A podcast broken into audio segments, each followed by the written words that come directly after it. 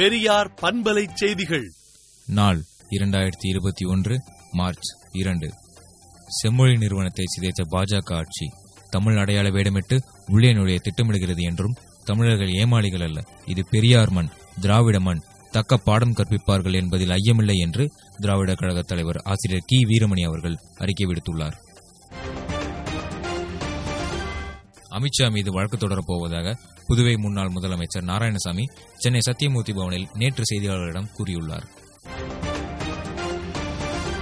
உரத்த நாட்டில் நேற்று முன்தினம் இரவு நேரத்தில் தந்தை பெரியார் சிலைக்கு காவி ஆடை அணிவித்தும் தொப்பி அணிவித்தும் அவமரியாதை செய்யப்பட்டதற்கு தலைவர்கள் கடும் கண்டனத்தை தெரிவித்துள்ளனர். முதல்வர் பாதுகாப்பு பணியின் போது காவல்துறையின் பெண் அதிகாரிக்கு பாலியல் தொல்லை கொடுத்த சிறப்பு டிஜிபி மீதான வழக்கை உயர்நீதிமன்றம் கண்காணிக்கும் என்று சென்னை உயர்நீதிமன்றம் தெரிவித்துள்ளது.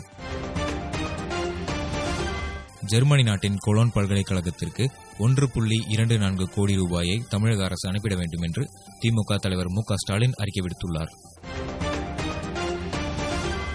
கரோனா தடுப்பூசி போட்டுக்கொண்டு வழிகாட்டும் திராவிடர் கழக தலைவர் ஆசிரியர் கி வீரமணி அவர்களுக்கு யுனிசெஃப் அலுவலர் நன்றி தெரிவித்துள்ளார்.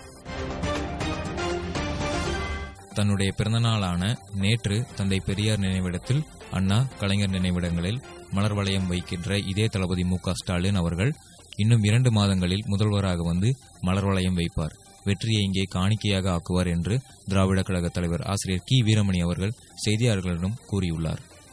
விடுதலை நாளேட்டை விடுதலை டாட் இன் இணையதளத்தில் படியுங்கள்.